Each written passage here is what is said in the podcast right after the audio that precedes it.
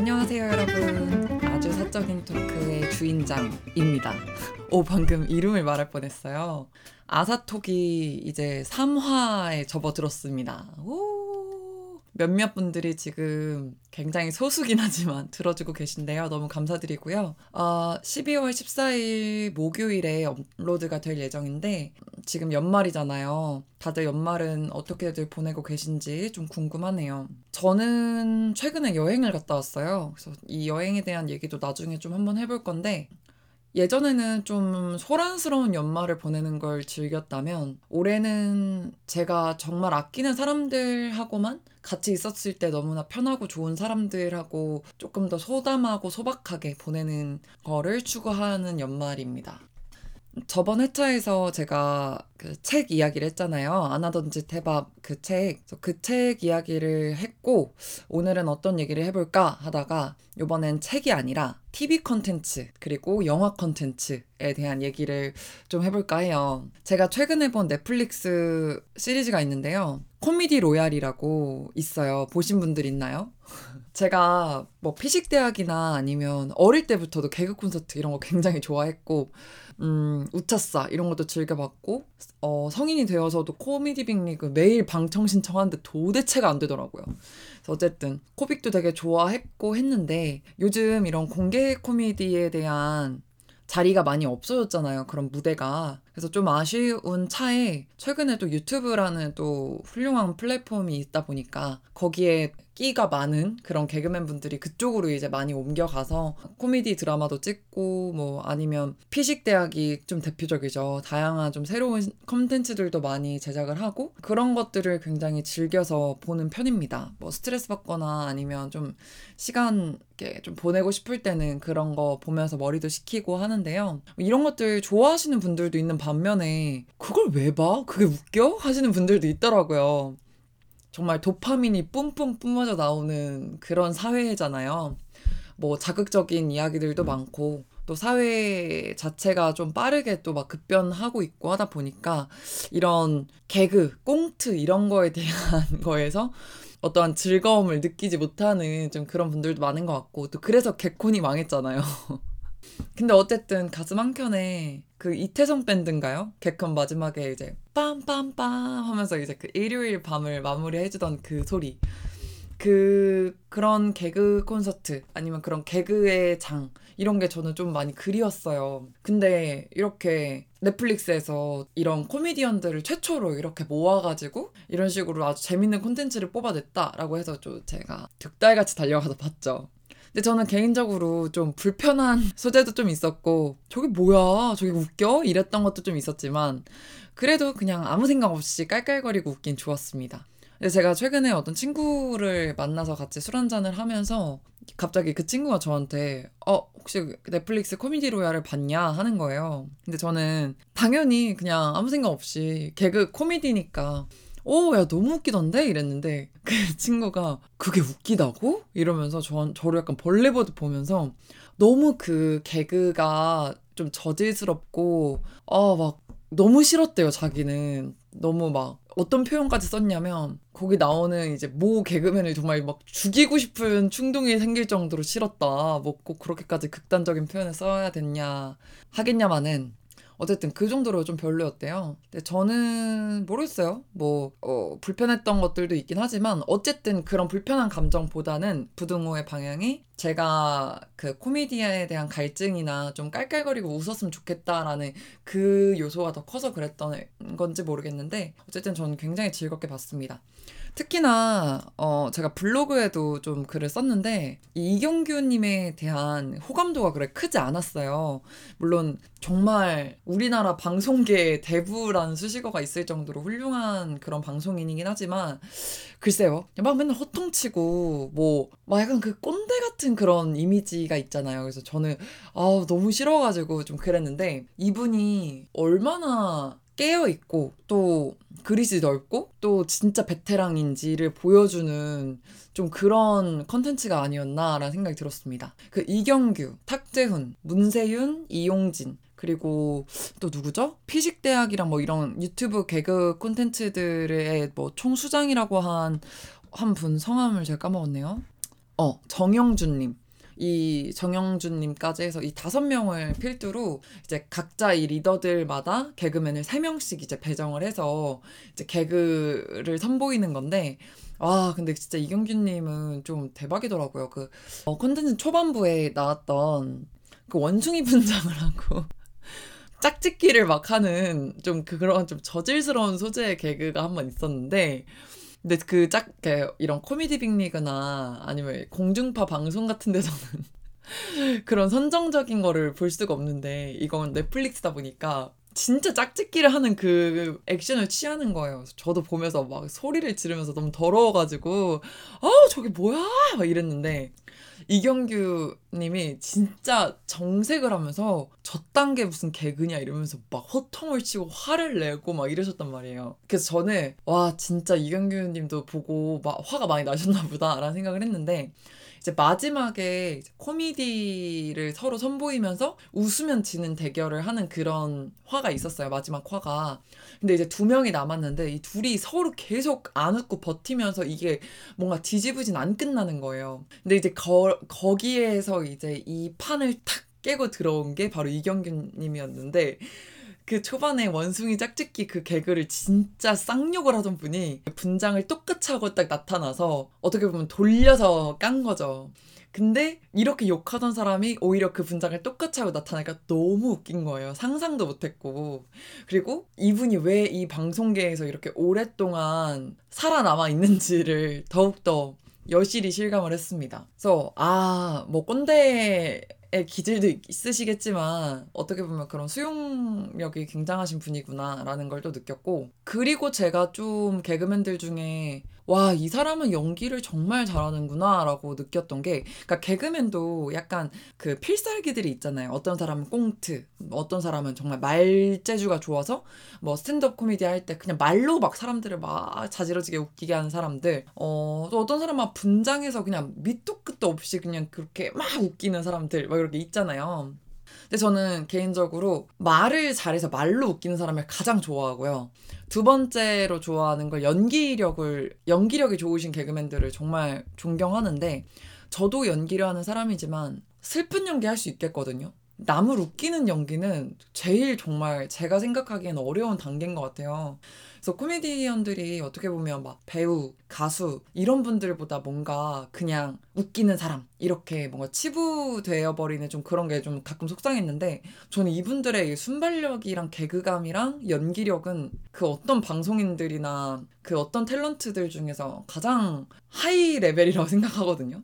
그리고 여기 나왔던 이제 개그맨들 중에 정말 연기를 잘한다라고 느꼈던 거는 그 엄지윤 그 숏 드라마 뭐죠? 그거? 너덜트 말고 어쨌든 아 되게 유명한데 아 쇼박스. 쇼박스에서 진짜 완전 떡상하신 개그 우먼이죠 개그맨. 엄지윤 님이 어 연기를 참 잘하시더라고요 맛깔나게. 나이가 많으신 것도 아닌데 어떻게 그렇게 선배들 앞에서 관객들 앞에서 긴장도 안 하고 잘하는지 너무 대단했고 그리고 이은지님 요새 뭐 지구 오락실이나 아니면 코미디 빅리그 그리고 뭐 각종 다양한 예능에서 아주 맹활약 중인 개그맨이죠. 솔직히 좀 이분이 코미디 빅리그에서 개그했던 소재가 뭐 막뭐 뭐 여자친구가 있는 개그맨 선배한테 가서 막 꼬시고 뭐, 뭐 몸매 막 들어 막 좋게 막 하고 막 이런 걸로 좀 희화하고 막 이래가지고 솔직히 그런 건 좀 제 스타일은 아니었지만 와 여기서 보는데 연기를 정말 잘하더라고요. 발성도 좋고 톤도 좋고 대단했습니다.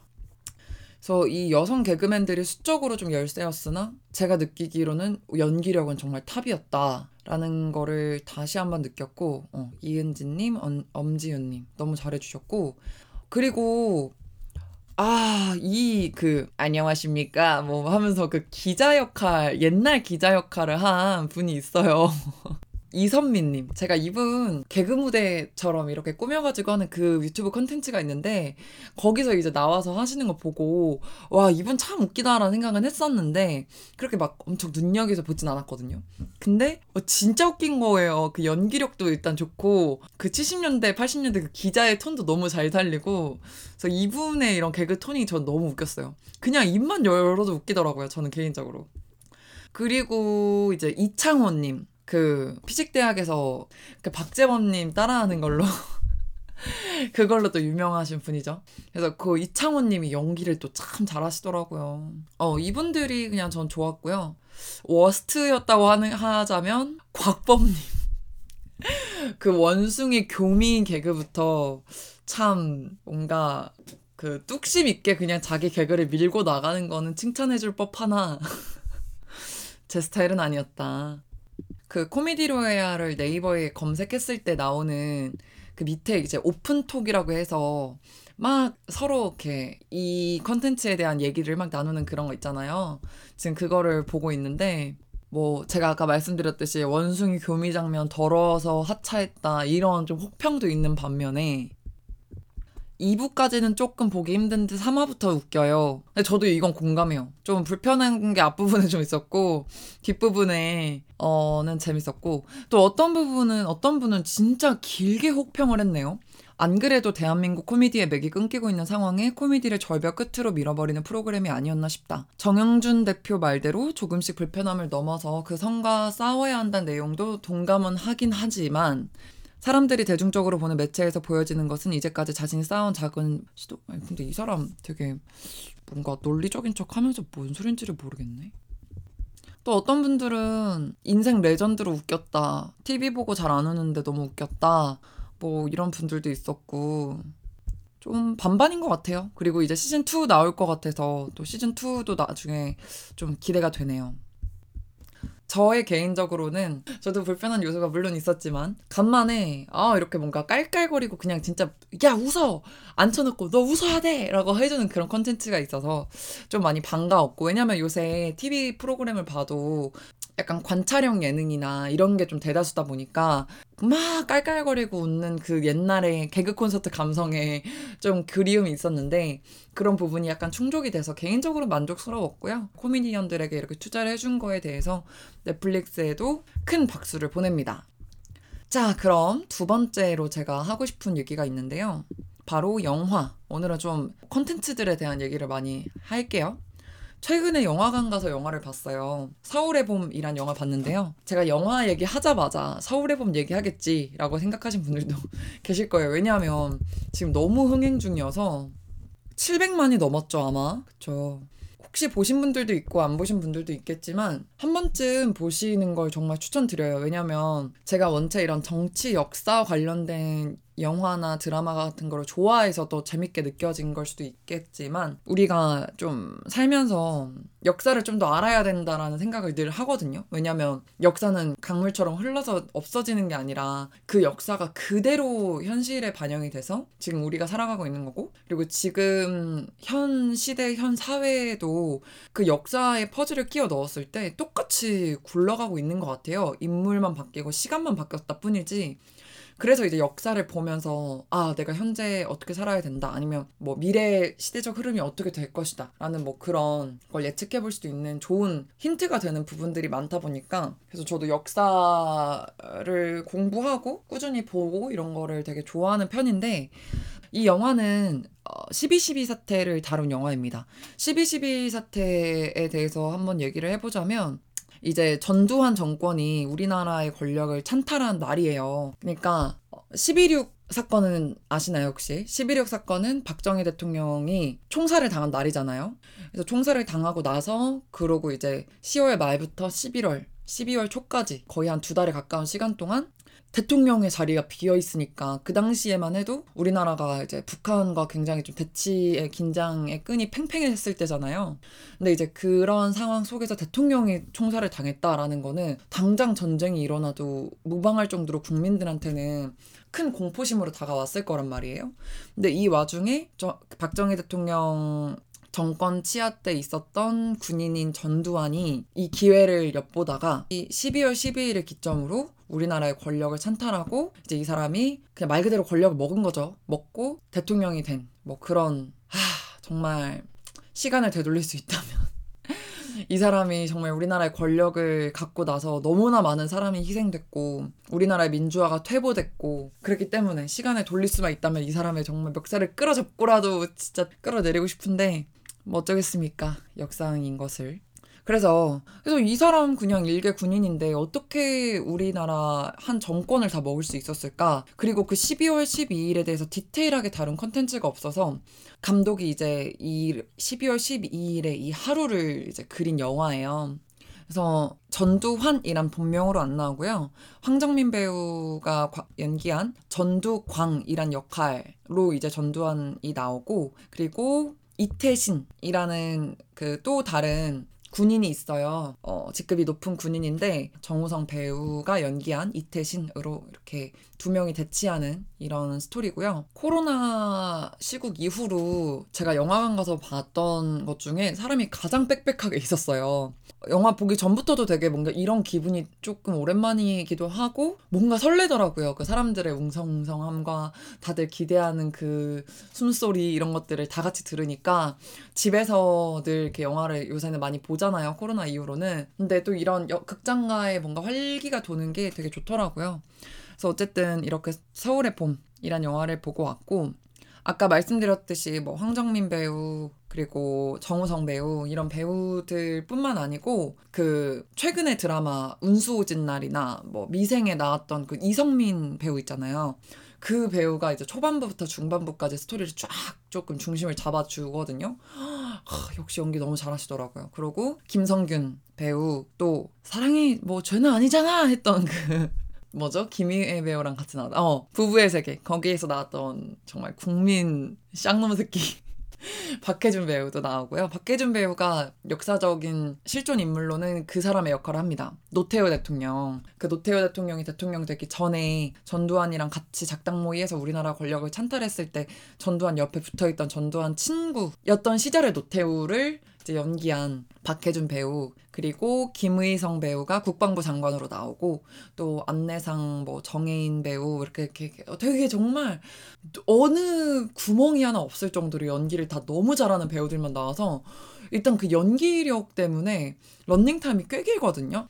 141분이에요. 2시간이 넘어요. 근데 와 진짜 연기력에 완전히 이제 빠지게 돼서 와, 연기력 하나만으로도 이 영화는 진짜 대박이다라는 생각이 들었습니다. 보는 내내.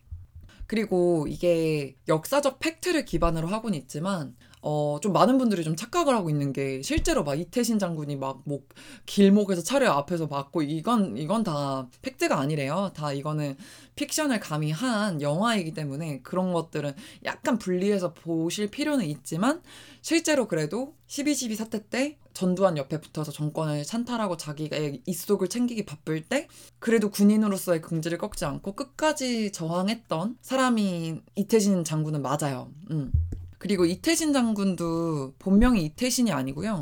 장태완 사령관이라는 분이 이제 실존 인물이었는데 이분은 이건 실제 얘기예요. 이렇게 전두환이 정권을 잡을 때 거기에서 계속해서 군인으로서 이 정권이 뺏기면 안 된다라고 이제 주장을 했잖아요.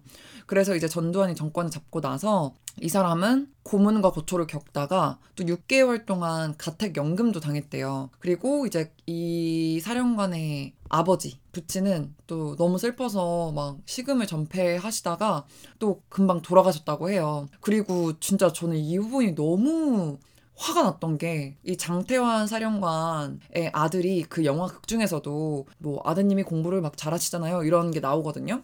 실제로 장태환 사령관이 아들이 있었는데 서울대 이공계 수석 입학을 했대요. 정말 정말 수재였죠. 근데 이 장태환 사령관이 고문 교초를 겪고 나서 2년 후에 이제 아들이 서울대에 입학을 했는데 그러고 나서 몇 개월 있다가 할아버지 산소 옆에서 의문의 사인으로 죽어서 발견이 됐다는 거예요.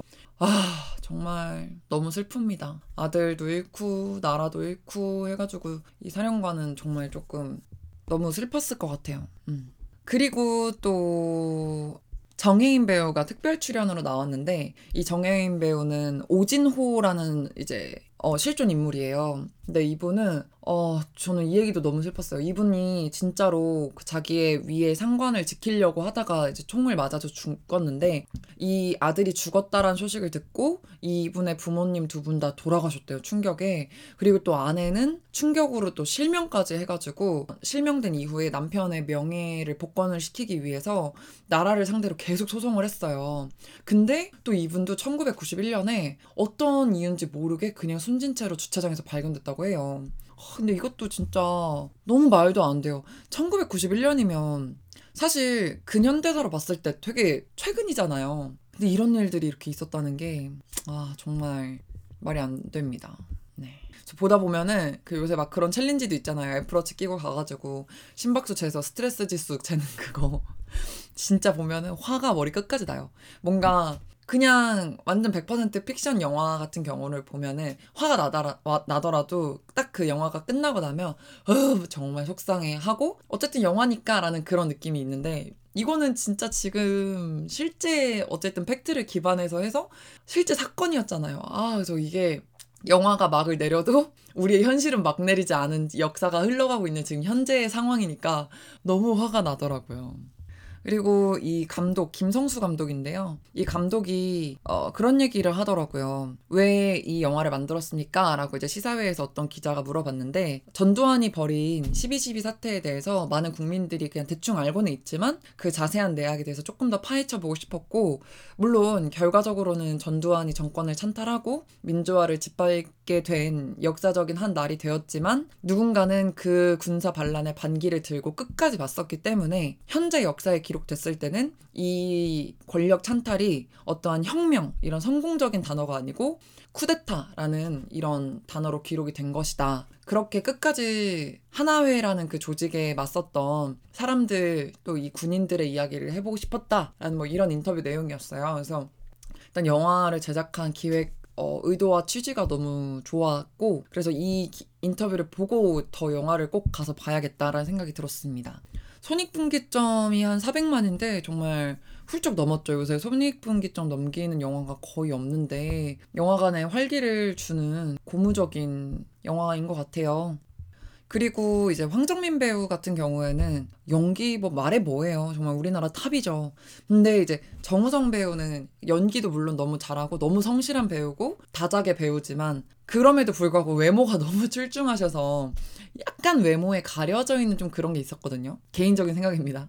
근데 와 저는 보고 아, 이제 이 정도 나이가 돼서 진짜 자기의 연기력에 물이 올랐다라는 생각이 좀 들더라고요. 이번 영화를 통해서.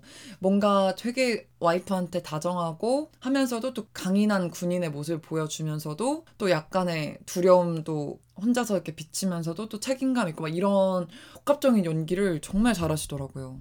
그리고 서울의 봄 이 영화 제목이 서울의 봄이잖아요. 이제 서울의 봄은 실제 역사적인 정의를 봤을 때는 79년도 12.16 사건, 박정희 대통령 시해 사건 이후부터 1980년 5.17 비상계엄, 그때까지의 정치적 과도기를 서울의 봄이라고 해요. 그래서 이제 서울의 봄이 막이 내렸죠. 이거는 그 1968년에 체코슬로바키아에 있었던 민주화 운동 프라하의 봄을 비유해서 서울의 봄 이렇게 얘기를 하는 건데요. 되게 짧은 민주화의 바람이었지만 너무 비극적으로 막을 내렸습니다. 5.17 비상계엄 다음날 5.18 민주화 운동이 광주에서 일어났고 뭐 이거는 말씀 안 드려도 아시죠? 많은 사람들이 목숨을 잃었잖아요 광주에서. 에휴, 정말 슬픈 역사입니다. 자 이렇게 해서 역사 얘기도 해보고 서울의 봄 여기까지 마쳤는데요. 오늘은 컨텐츠에 대한 얘기를 많이 나눴네요 아직 이 영화를 안 보신 분들이 있거나 아니면 또 코미디 로얄 그 넷플릭스에서 코미디 로얄 아직 안 보신 분들 있거나 어, 초반부 좀 힘듭니다. 잘 버티시고요. 어쨌든 깔깔깔깔 웃고 싶어서 코미디 로얄 보고 싶으신 분들이 있으시면 꼭 보시고요. 또 어, 나도 12.12 사태를 조금 더 극적으로 영화관 가서 봐야지 라고 하시는 분들 아직 막 안 내렸으니까 한번 방문하셔서 보는 것도 추천드립니다. 간만에 팝콘까지 먹으면서 영화를 보는데 아주 기분이 좋더라고요. 자, 그럼 오늘은 이렇게 해서 아주 사적인 토크 3화를 막을 내리고요. 다음 4화로 돌아오도록 하겠습니다. 요새 좀 추워요, 여러분. 이제 더 추워진대요. 다들 따뜻하게 입고 다니시고 행복하고 아주 정겹고 소중한 사람들과 사랑을 나누는 그런 연말을 보내시길 바랍니다. 오늘도 들어주셔서 너무 감사합니다. 안녕!